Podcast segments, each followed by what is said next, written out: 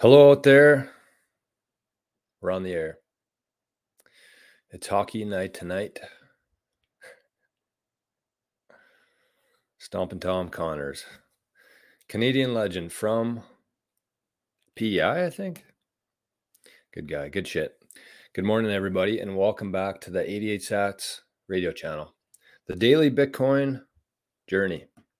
Actionable and logical discussion for Bitcoiners and for future Bitcoiners.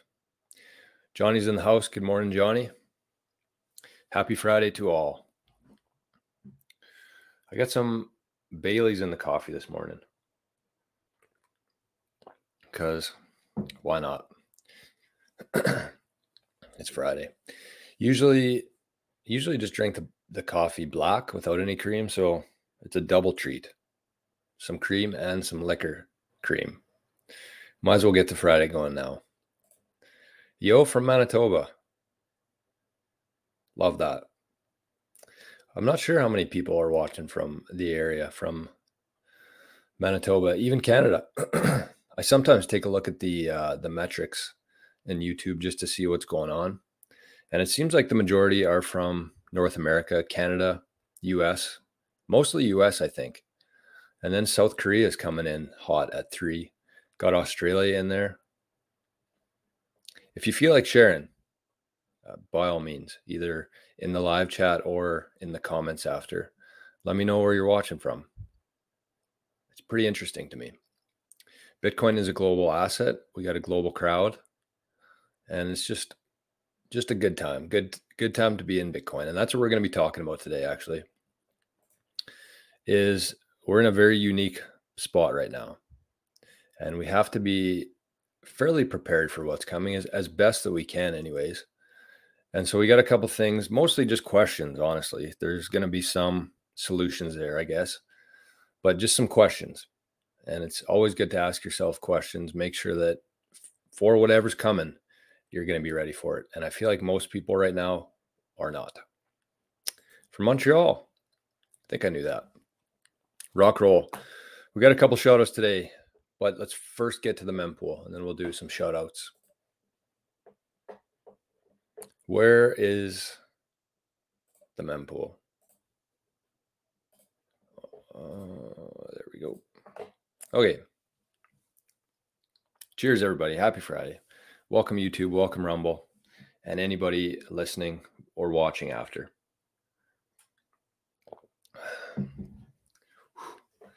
That's pretty damn good. Okay, we are at block height 828564.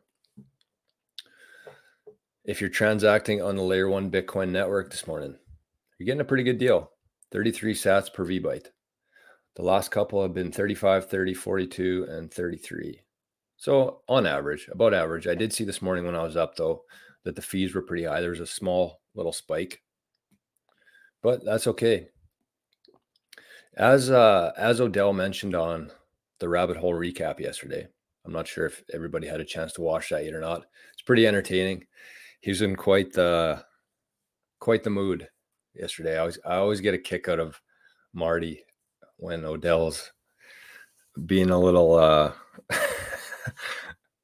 uh it's hard to explain. But anyways, he was talking about how efficient the fees are right now and how it's never been this way before. And I think it's a pretty good indication of kind of where we're at right now in Bitcoin, even though the price hasn't moved a whole lot, say this all the time on the show, but the price is completely irrelevant at this point in terms of US dollars, in terms of our fiat dollars. The price of Bitcoin right now is absolutely irrelevant for many reasons. But things like this, the the consistent fee, the efficient fees, the hash rate, all of these are very strong signals for for Bitcoin. So we're in a pretty good place right now. The metrics this morning. Price has jumped a little bit, even though it's completely irrelevant, as I just said. Still good to talk about it. See where we're at, and uh, look back a couple years. So today's price forty three thousand one hundred thirty USD. One year ago, about half of that, twenty three thousand four hundred sixty eight USD, and four years ago, you could have purchased one Bitcoin for nine thousand 357 Moscow time today in the US, you can get one one US dollar will get you 2321 sats. Here in Canada, it is beautiful. I'll give you a little sneak peek here.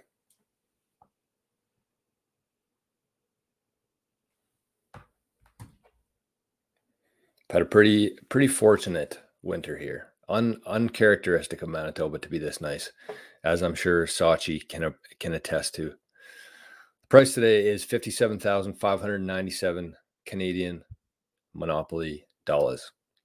Moose Jaw time, which is the equivalent of Moscow time in Canada, Moose Jaw, Saskatchewan. One Canadian dollar, one loonie will get you 1,736 sats. So that's what we got today.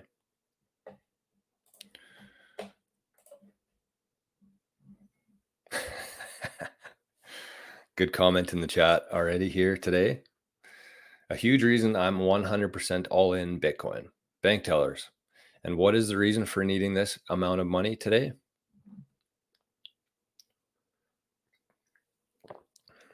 I've talked about it before, and I, don't love shitting on banks, to be honest with you. Oh, it's this thing's pretty close here. What's going on? It's too close to my face. I don't love shitting on banks because my dad worked in the bank for 40 years. And so they serve their purpose. They're still serving their purpose. We still use them for what we need. There are a few people in Bitcoin who are talking about being completely out of the dollar system. There's a really good interview, I think it was from earlier this week with Jack, Jack Mallers on it and he was talking about how he's completely withdrawn himself from the fiat world. He pays in credit, he holds Bitcoin, and I'm guessing I never got to that part of the interview, but I'm guessing he just sells some Bitcoin as needed to pay off his credit card and never actually holds any dollars. So he's holding credit and he's holding Bitcoin and he's paying off his debts with Bitcoin. Pretty interesting strategy. I think there's going to be a lot more people who are moving towards that model in the next couple years. And that's a perfect example of that. Like I said, I don't love shitting on banks too much because they still have a very big purpose in this world. We are still very much in debt for the most part. Um, but the one thing I will say about the banks is that their customer service has been absolutely atrocious in the last since COVID. You go into a bank, I, I tried depositing like $200 US. I think I had it left over from a trip. And I was there for like half an hour. They were asking for every piece of information that they could possibly pry out of me just to, to deposit $200 into my bank account. So that's the beauty of Bitcoin is that you don't need anybody's permission to spend it or receive it. Okay, so some shout outs today. Let's get the list up here. two shout outs. One from our guy in the chat today, Rock Roll. I saw a nice little zap come in on the wallet of Satoshi. And so I will not say the amount, but I will say the comment. Keep the fire coming, Jor, from Rock Roll. My guy. Love that. Uh, I think as this as things kind of progress here, I, I do think that it's kind of a u- unique spot here in in the sense that there are going to be people in this little community here from the show and i think that as it evolves it's going to start to form a little bit of a network here and so i do think that we're going to be able to use things like zaps like sending on the lightning network because he sent some value there some bitcoin and he attached a message to it which i think is pretty cool and i think it's going to be a part of the future in terms of uh, getting word out there. So if you have a business, if you have a message to to send, if you're having a meetup somewhere, they do this on uh, RHR as well. I'm a little bit behind, a little more old school. But if you do have any announcements or you want something read out on the show live, um, just send a send some sats of any amount, and we'll read it on the show.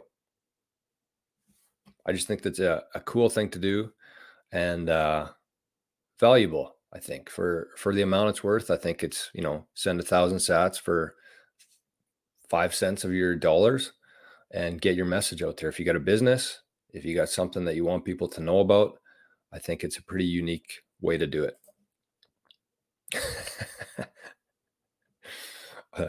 Always one comment in here. You can deposit 200 into my bank account and I won't ask any questions. If I had 200 bucks, I probably would. I'm more on the side of holding Bitcoin as well.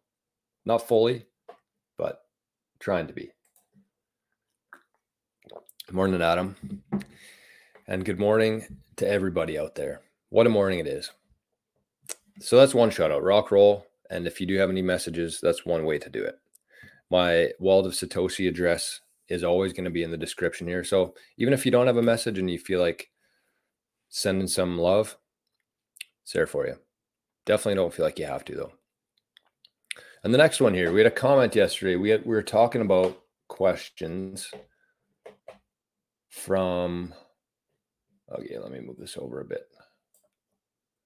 So on yesterday's Q&A show, we were talking about running a node.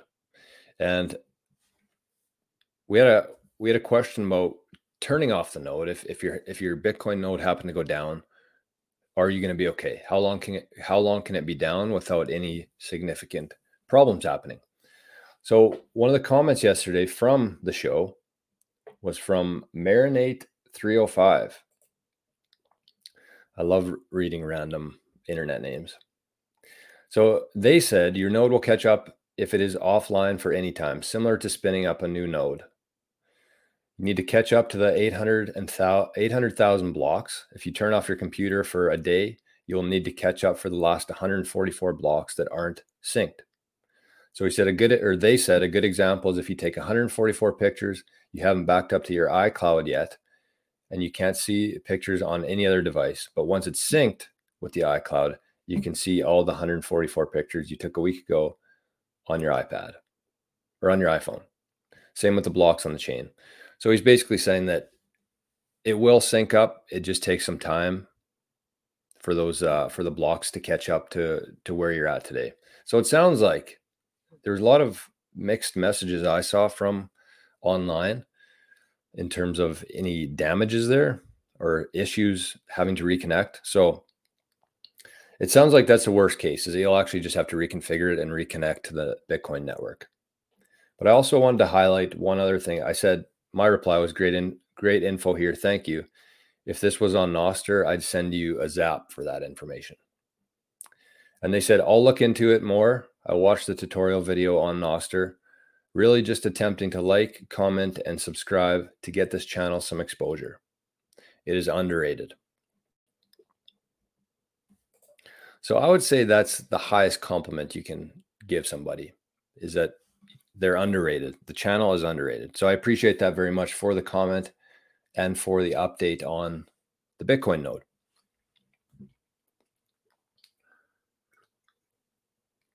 All right. Let's get to the business here.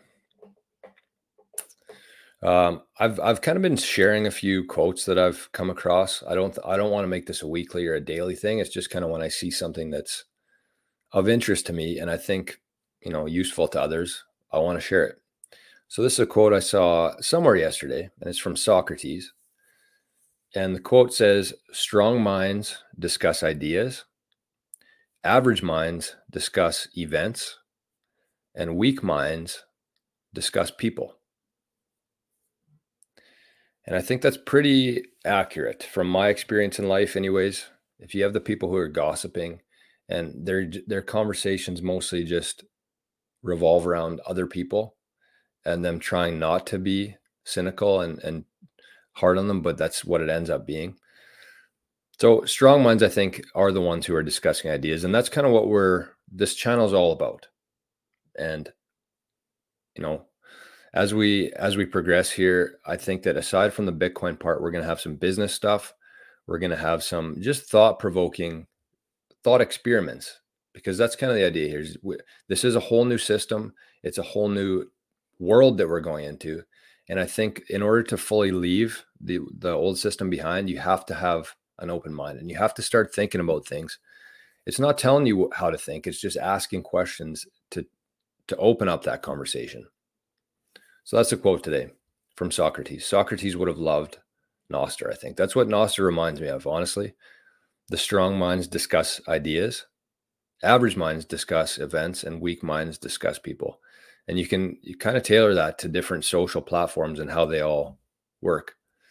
But if you're looking for some ideas and some knowledge, I think that Nostr is by far the best place that you can spend your time right now. So, the title of today's show is Are You Ready for What's Coming? And what I mean by that is 2024, I think, is going to be a significant year. We have no idea what's going to happen. I I I feel like there is something that's going to happen. It feels like it's building up right now. Every election year, there's always some sort of catastrophic event that happens in the world. And if you look it up, I wasn't really aware of this until what happened in 2020. But throughout that, of course, when something happens, there are people who have been onto this for a while.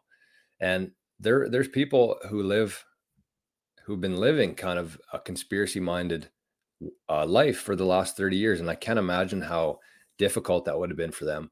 But every time something happens they're the ones who are explaining things to people.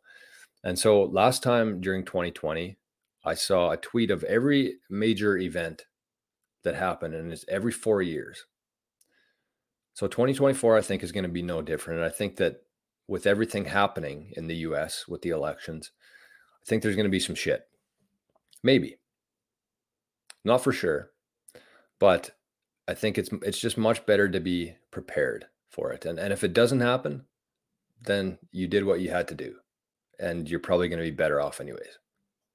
So today we're going to be talking about Socrates. No, golf tees maybe, but Socrates would have been uh, a Nostr user for sure. I think all philosophers would have been. Good morning, Rick, and thanks for the the shout out there. Make sure to, to press the like. Very easy to do, free to do, and helps, I think. So basically, what we're going to talk about today is I got four kind of categories here, and I want to. It is February. We're kind of still in the dead of winter here, especially in Manitoba, and I think that we should be using this time before summer comes to prepare for this next year. So typically, every four years in Bitcoin, we have the halving cycle. And after the halving, that's kind of when things start going crazy in terms of price, Bitcoin price. And it happens very fast. It, it always does. It has, anyways. I can't speak for the future, but it has. It happens very fast. And if you've ever been a part of uh, a Bitcoin or a cryptocurrency bull run, it is insane and you you can't really explain it you can't put it into words until you actually go through one of those cycles. And so what we want to do is when that time comes if that time comes we can't say for any percent certainty here but this is just based on logic and, and history of what's happened before. But we have to be ready for that. Rick i'm with you. Selection year is making me nervous to be honest hoping the crazy isn't too bad. Don't hold your breath that's what I would say. Don't hold your breath and prepare for it. So we got I got four categories here. We're gonna this is gonna be a, a kind of a thought experiment for everybody out there for this weekend. And if you're busy this weekend, then do it next weekend or next week. But the point here is that we have to prepare for this in in uh, before summer comes because once summer comes, nobody's thinking about the stuff anymore. So the thought experiment is that if Bitcoin hit $1 million in this cycle, what would you do? What would that look like eh, from your perspective? Whatever amount of Bitcoin you have right now, if Bitcoin were to hit $1 million US this cycle, what would that look like in your life? So if you think about that, you think about the Bitcoin that you have, how it's secured, and that's kind of what we're going to talk through today and just just ask some questions and try to, if we can, solve some of the questions. And it's going to be up to you to do that. All I'm doing here is, is posing the questions and maybe giving any sort of resources if possible. The more you go deeper into the Bitcoin rabbit hole, you will never go back to fiat. And that's something that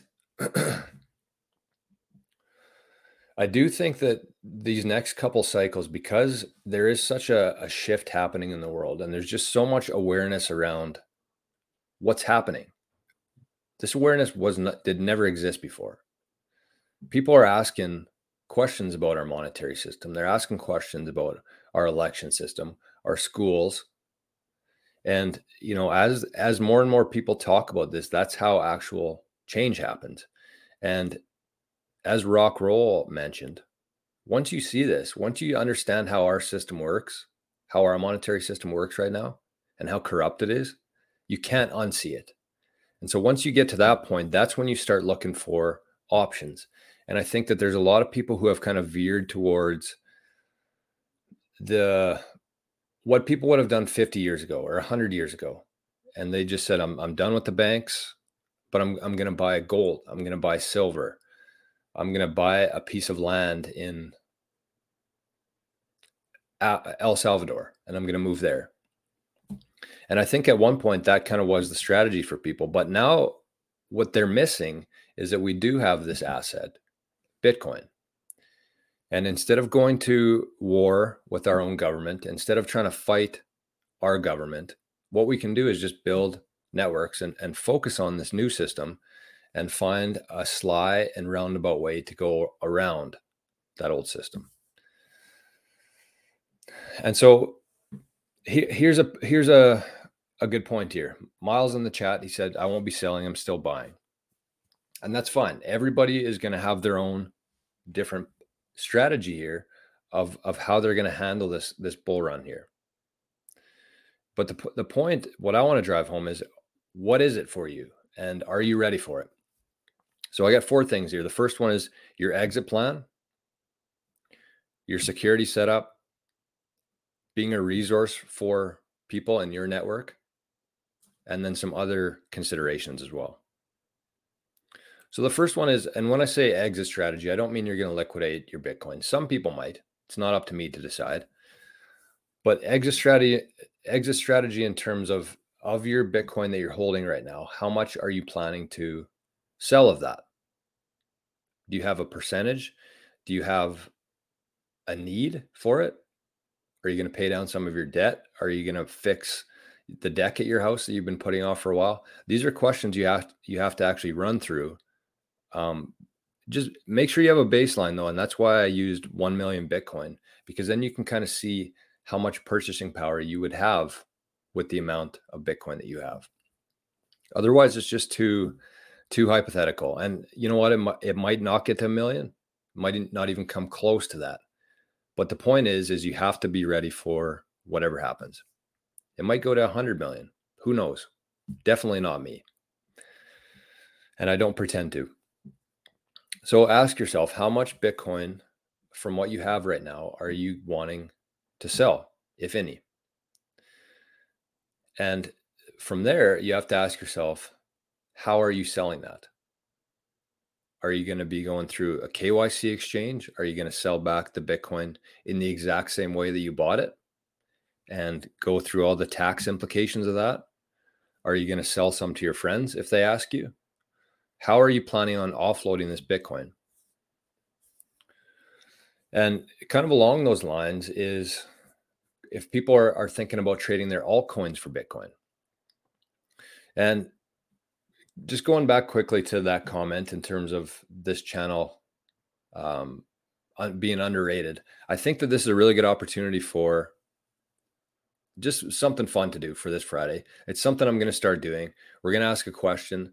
Everybody after the show um, can leave a comment, and I'm going to be. I forget what my plan was now. I think I'm going to send some some Bitcoin to a random person who comments on it. So what I want this show to be every Friday we're going to do that, but for this show, leave a comment with the first cryptocurrency that you owned. How did you get into to Bitcoin, into cryptocurrency? If it was Bitcoin, I think that you're a rarity. I think that most people started with a different cryptocurrency, and I did. I started with a crypto called Theta. And so I still have some of it from the last cycle. And I'm I've been trying to map out in my head how much of it I want to sell, how I'm going to swap that for Bitcoin, and what I'm going to do with that. Am I going to use it for some dollars? Am I going to use it for some Bitcoin? What does that look like for me? And so you, you have to consider a bunch of different things here. If you are planning on selling some cryptocurrencies in exchange for Bitcoin, I want you to know a couple things. The first is that there's going to be many people like you who are doing the exact same thing. I think last last bull run that we had, people were waiting for it to go up. All of a sudden it started coming down and by that time it was too late. I think that there's going to be a whole new crop of people who are ready for it this time and they're ready to sell, but I think that there's going to be a lot more people and it's going to happen a lot more fast or a lot faster.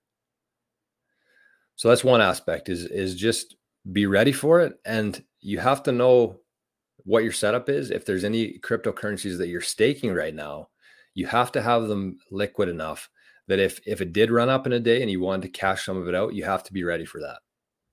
And you're not going to be able to do it when it's happening. From my experience.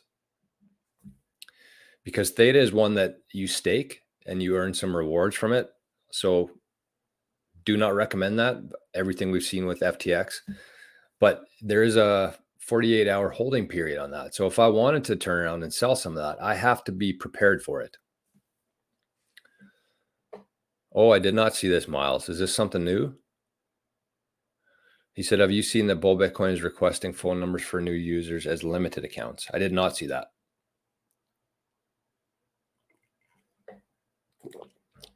That's that's shitty. There are ways around it though. I think that you can you have to go a little bit further into it. I hope that this isn't the case. I but I trust Miles for sure. But there is ways to get phone numbers that's not your phone number. You can just go buy a SIM card. And actually Odell tweeted something about that yesterday. So on this note, this is this is why I love the live chat honestly because things like this happen. So on this note, I did see something on Nostr. It was called Silent Link and you can actually buy a SIM card that's not attached to you. You can pay for it with Bitcoin. So you swap that in, you use that phone number, and I believe that that will be. There's another one, SMS for Sats. So there are roundabout ways to do this. That is shitty. That's more of a hurdle for people, and I don't love hearing that. Uh, but one thing I will say about Bull Bitcoin is that from my experience with them, I've had some really good conversations with the guys that work there. They are definitely team Bitcoin. They've been around for a decade now. They are not, they're going to do everything that they can to not comply with the government, from my perspective. And so that's shitty to hear, but I'm going to leave. I did save the link actually this morning for uh, Silent Link. And so I'm going to be, I'll put that in the description for people just to go check out. I haven't really d- dove too far into it myself but I think that it'll be a good resource for for people. And not only bull Bitcoin, but for people in the US who, if there's any exchanges that all you need is a phone number, that's a really good way to do it. Is is buy a, a new a SIM card um, with Bitcoin, and that's the the the way to do it. First was Litecoin. Litecoin's a good one.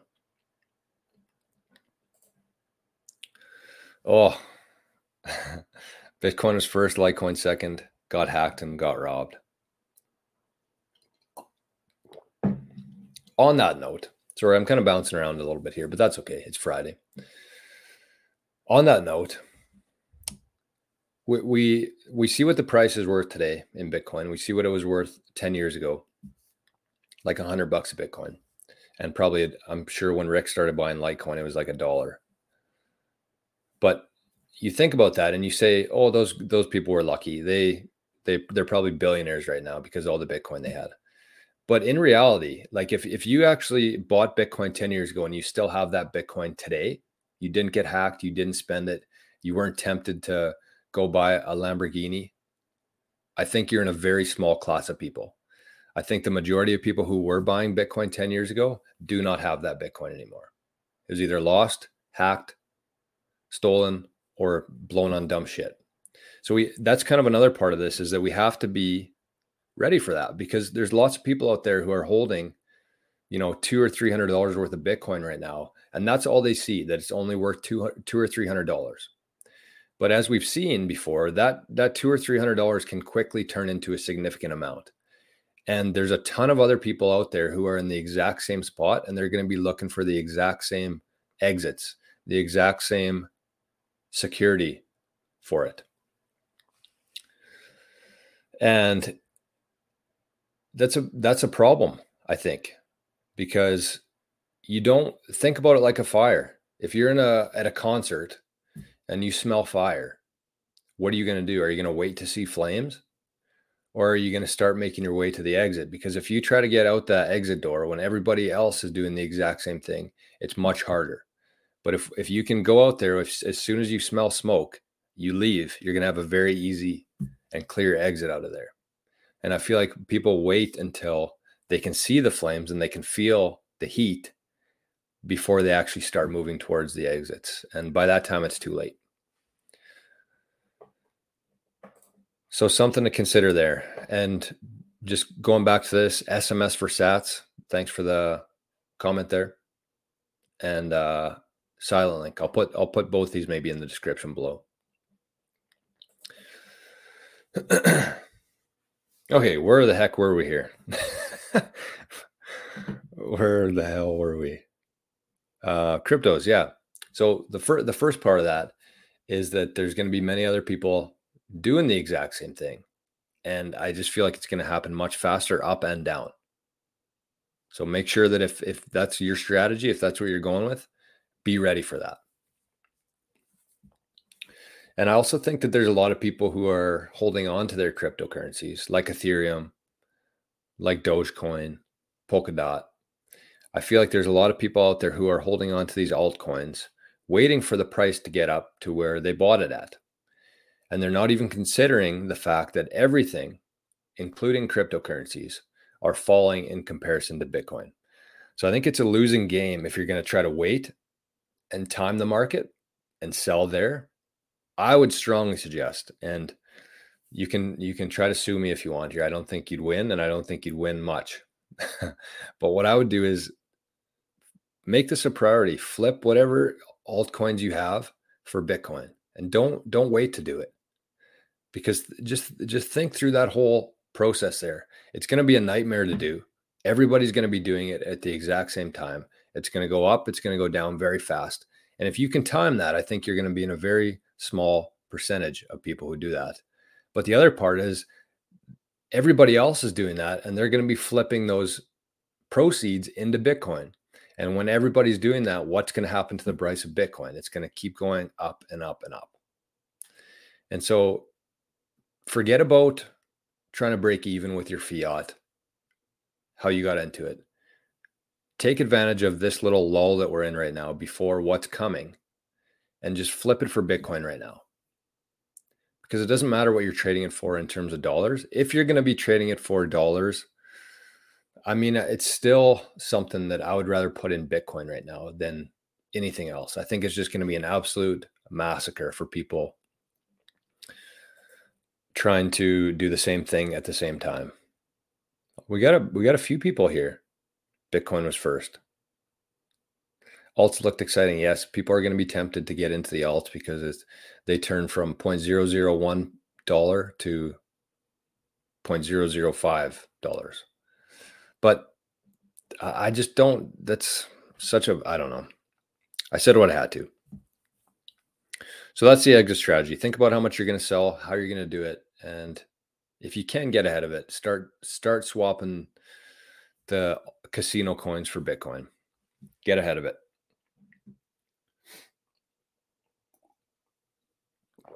The next consideration here is your security process. A lot of people get into Bitcoin, they buy the Bitcoin, they move it to their cold storage, and they think that they're done. And then when the time comes where they actually have to try to restore it or track that down, they either forget where they put it or they overcomplicated things and they lose everything. Not because they did something wrong, but because they they let too much time in between the setup and the review of that security process. So take a really good hard look at what your security process is this weekend just make sure that it's crystal clear that you know exactly where it is. It's it's written down well, it's legible. And also think about what kind of devices are you holding it on? What Bitcoin wallets are you storing it in? And if it's something that you just kind of bought and did because that's a YouTube video that you watched and they told you to do that, you have to be verifying this. Is that wallet secure? Is there a chance that somewhere along the way somebody out there got access to your keys and they're just waiting for you to continue feeding that wallet. And then when the time comes when it runs up high enough and you have enough Bitcoin in there, they're just going to sweep it. Because even though you might log into your wallet and see that you have a balance there today, there might be other eyes there that you're unaware of, which is very scary to think about. But they could just be waiting for you to, to keep funding it. And one day they're just going to decide to sweep it. So take a look at it. Take a look at what kind of devices you're using. Think about what kind of other devices that has touched.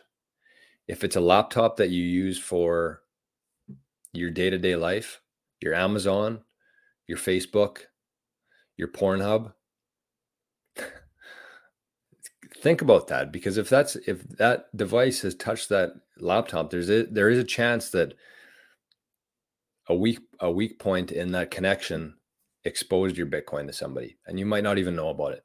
So think about where your bitcoin's been how it's been stored and where that device has been. And if if you feel at all uneasy about that i think that it, it's probably worth the investment to upgrade that It is. It's truly terrifying. There's absolutely nothing that you can do about it unless you just set up a brand new, fresh wallet, whether that's a Coldcard or whatever. I highly suggest Coldcard. I don't think that you should be messing around with anything else. But that's the best thing that you could do right now is just get ahead of it. Get yourself a Coldcard, figure out how to use it. There's lots of resources. I can help you with it if you need.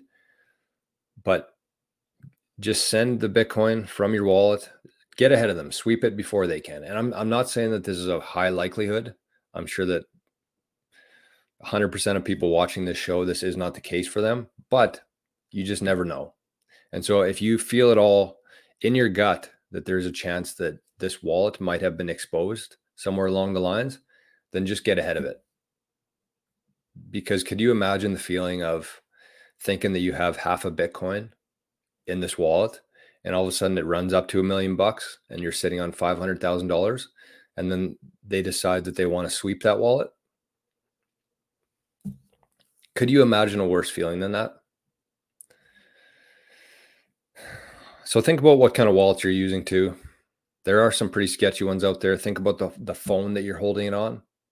What kind of security do you have on that phone? Is it possible that somebody could phone your company, your phone company, and say, I lost my phone. I need a new SIM card. They send it to you, and all of a sudden, it's a sw- it's a SIM swap. It's called.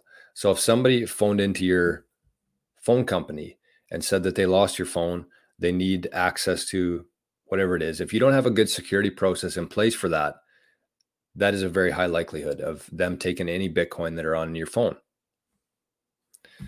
scary to think about but what you can do for that is just phone your phone your phone your phone company and say, what kind of security process do I have on this? If somebody were to try to impersonate me, what could they do? And you could even try it yourself. Just phone them and say, hey, I lost my phone, or I'd like to make this change to my account. Wait for them to ask you, you know, is there any security process there? Is there a PIN code, a password, or anything like that that could prevent somebody else out there from doing that?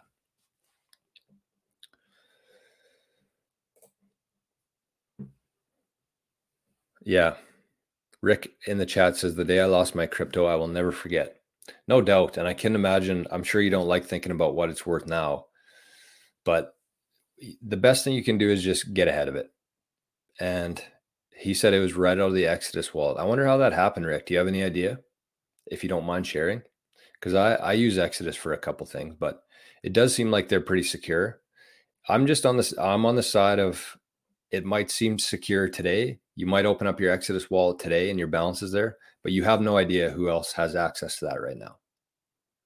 Because there's no way of them saying, Did you open up this wallet from this IP address? They don't do that. So you have no idea who's watching that. And if it's connected to your phone, if it's connected to your old wallet, I think that the likelihood is very low, but it's not zero.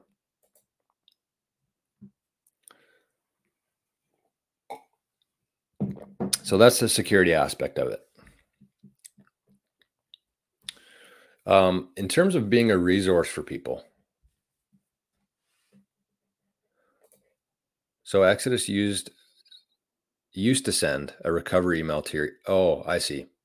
So the email got hacked. I got you. Yeah. So Exodus does not track your email anymore. If you download an Exodus wallet, they don't ask for any info. So if you ever get an email from Exodus or Coinbase or any any Trezor, it's somebody just trying to steal your Bitcoin. Okay, 40 minutes already. Holy cow. Okay. Last, I think we'll do this as the last one, but you as a resource.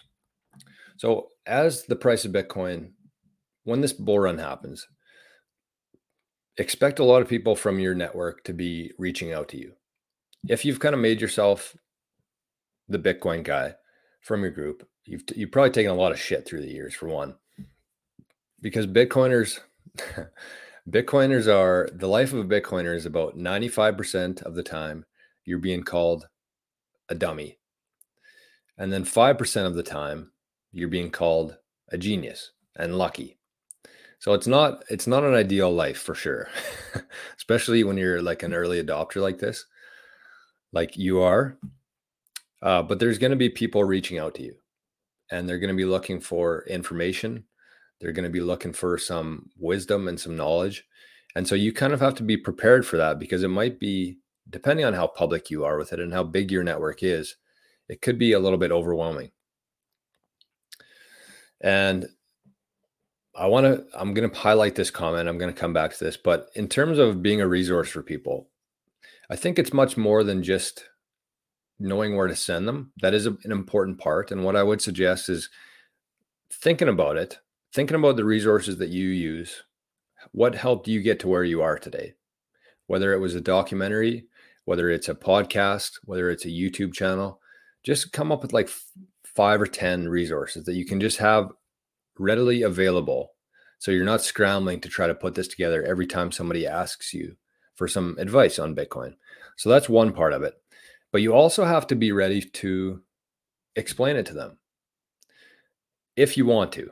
And there's, I think that there's a lot of people out there who hold Bitcoin, but that don't truly, that can't explain it to somebody who's brand new to it. And this perfect example of this is I, had a meeting with a, a couple guys yesterday. Uh, some some cool things in development for sure.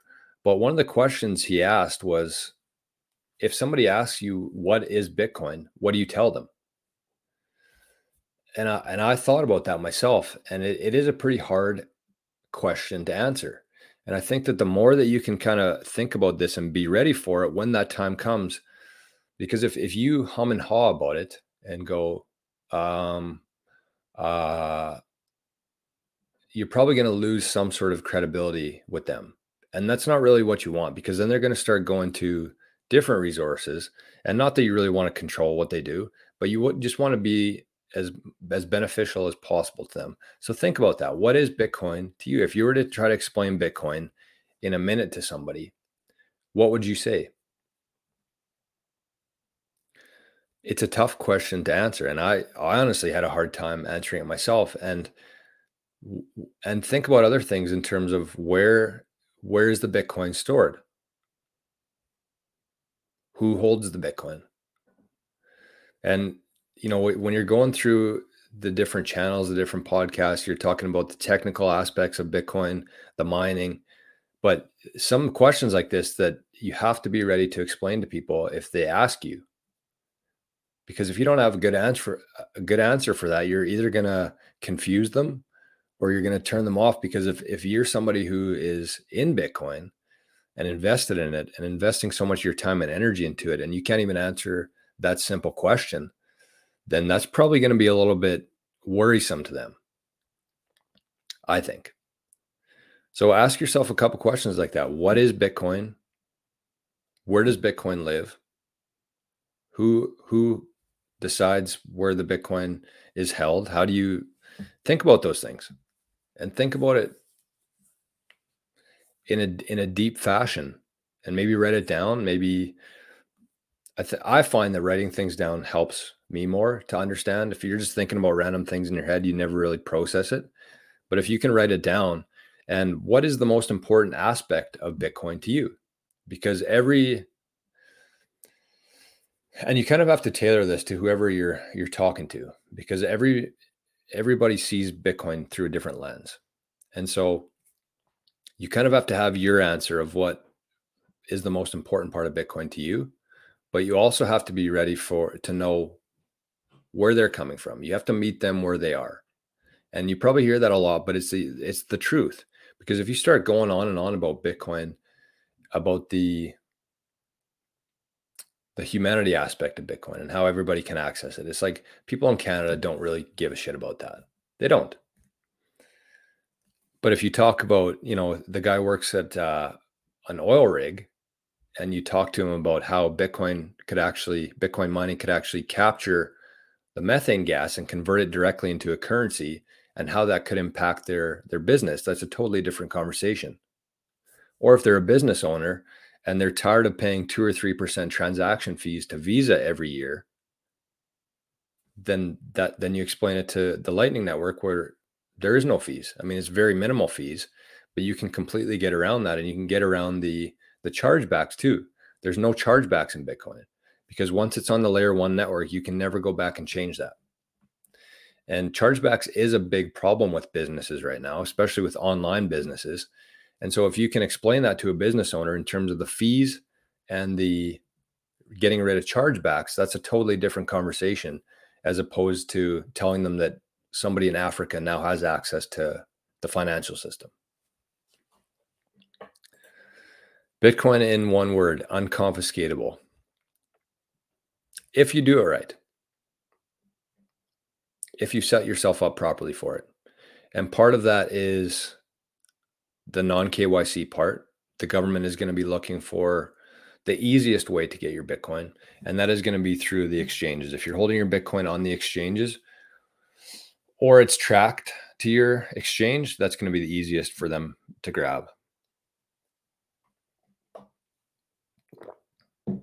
So I think that's kind of where I wanted to go with that. I believe uh, one other thing to consider if if you are somebody who's just getting into Bitcoin and this is a new your first cycle, you have to kind of think about your own strategy and your persona. Do you want to be public about it or do you want to be private about it? Do you want people coming to you for help or would you rather just be kind of in the weeds and doing everything on your own? Because for myself, I mean, I'm fairly public about it. I have been for years now. And so I've kind of already shot myself in the foot for that. but if you don't have a YouTube channel, if you don't have a, a business around Bitcoin, you know, it might be better to just remain completely private with it and tell your friends, tell your family if you want to, but you probably don't need to be shouting it on on social media. I just don't think that there's any need for that. And I know it's going to be hard to do when Bitcoin, say it hits a million bucks and you have some Bitcoin, you're going to be want, you're going to want to tell as many people as you can that you were right about this. But, you know, there's just that road leads to some bad paths, I feel like, and there's really no benefit for you to do that. So, something to consider. That's just what this conversation is about, just things to consider. And, you know, for me as a fairly public in terms of just my LinkedIn, my Twitter account. I'm fairly public about owning Bitcoin, and so I I have prepared for that. The majority of my Bitcoin keys are not held at this house. Some of it is obviously the Bitcoin on my phone, but I just don't want it to. You want to you want to have as much friction between you and the Bitcoin as possible, especially if you are a little bit more public about it. So if somebody was to break into my house and torture me, they might be able to get it, but I'm not going to make it easy for them. There's no way that somebody could break into my house and steal my private keys.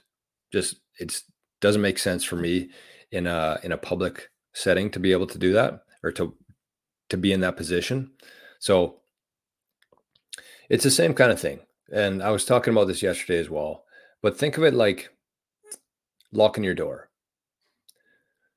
So if somebody comes to your house, if somebody comes to your door and they want to break into it, if they really want to do it, they'll just kick in the door. If they really want to get into your house, they'll just kick in the door.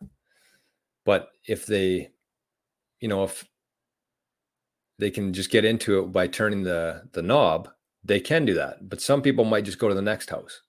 So the idea here is that you just want you want to make as much friction as possible for people because if somebody really wants to do something, they're going to find a way to do it. But you just want to have some friction there, a barrier, some cushion to make it harder for them to do. So that's kind of how I like to look at it in terms of privacy and in terms of keeping your assets safe is just make sure that your door is locked. Don't make it easy for people. And then other considerations, kind of tying it back to just how anything could happen this year. I would just say be ready for anything because it's going to happen fast. There's going to be no warning for it. I mean, there is a bit of a buildup happening right now in the world, and you can kind of feel it, but it's going to happen fast. And when that happens, you're not going to be ready for it. So just do some simple things. You know, have get a flat of water and put it in your basement. Buy some meat. You know, go to the grocery store, even if you have to sell some of your Bitcoin. Take 200 bucks, get some frozen meat, put it in the freezer, get some propane. Just be ready for things.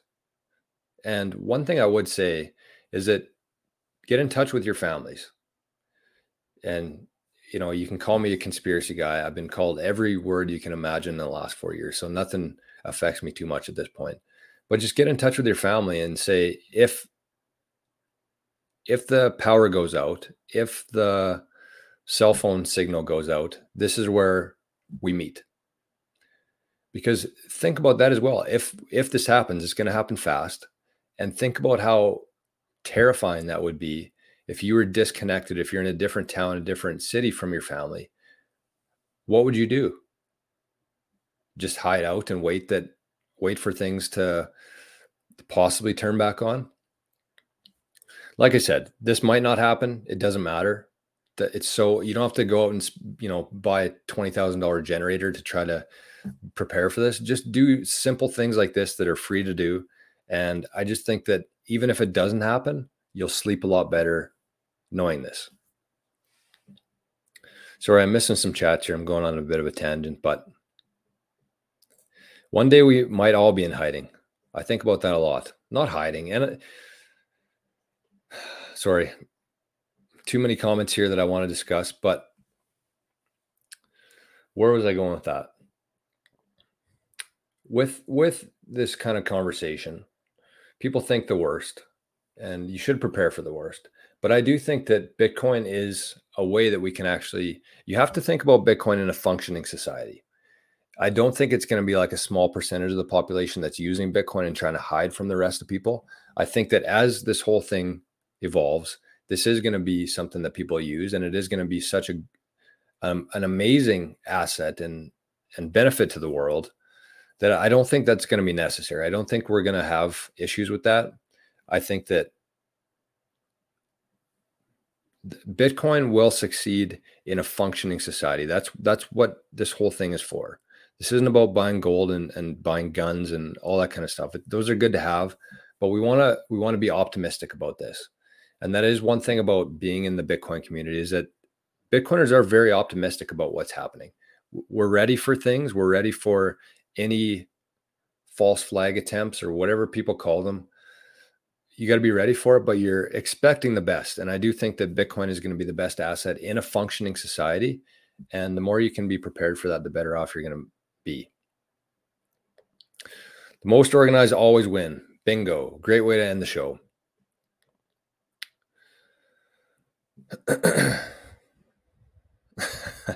good, uh, good comment here from Rick. Just heard a story of a guy got attacked in his garage, demanded money. He told them it was inside the house. He failed to tell them about the two big pit bulls waiting for him inside the house. Get some dogs. Get a couple dogs. Get some lead. Get some water and some meat. And just be prepared for it. Worst case, you spend $200 on some meat and you just eh, you just eat it anyways. Because probably in 3 or 4 months from now, that meat's going to cost way more anyway. So you're actually just being smart about it. You're preparing and being smart about it. Okay, let's wrap things up here. It's been an hour. It's been a really good show. I hope I hope people get a lot of value out of this because they are just questions.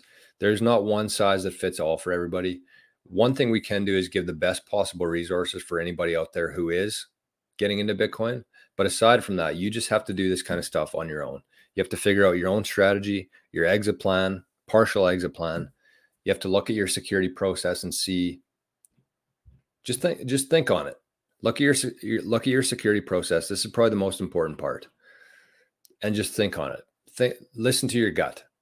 Is there a chance that somebody out there could have this private key? And your gut's usually right. That's what I'll say.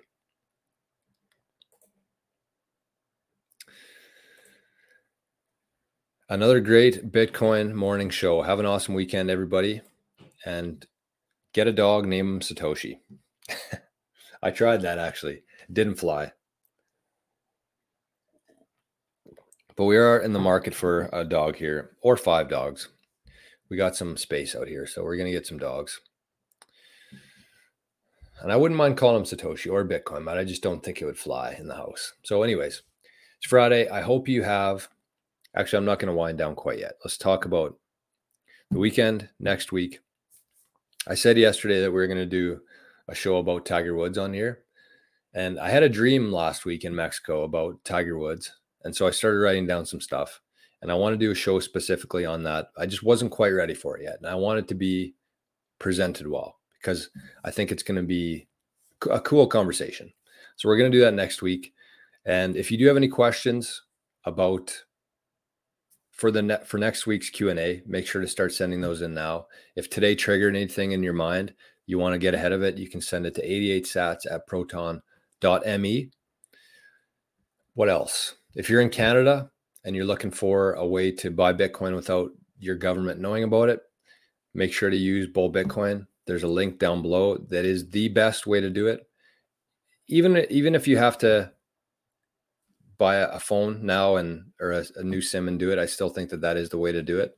Also look into Bisq, Hodl Hodl, best ways to do it. And that's it. I hope everybody has the best Friday of your entire life today. Have a great weekend, and we'll see you right back here first thing on Monday morning. Bye bye.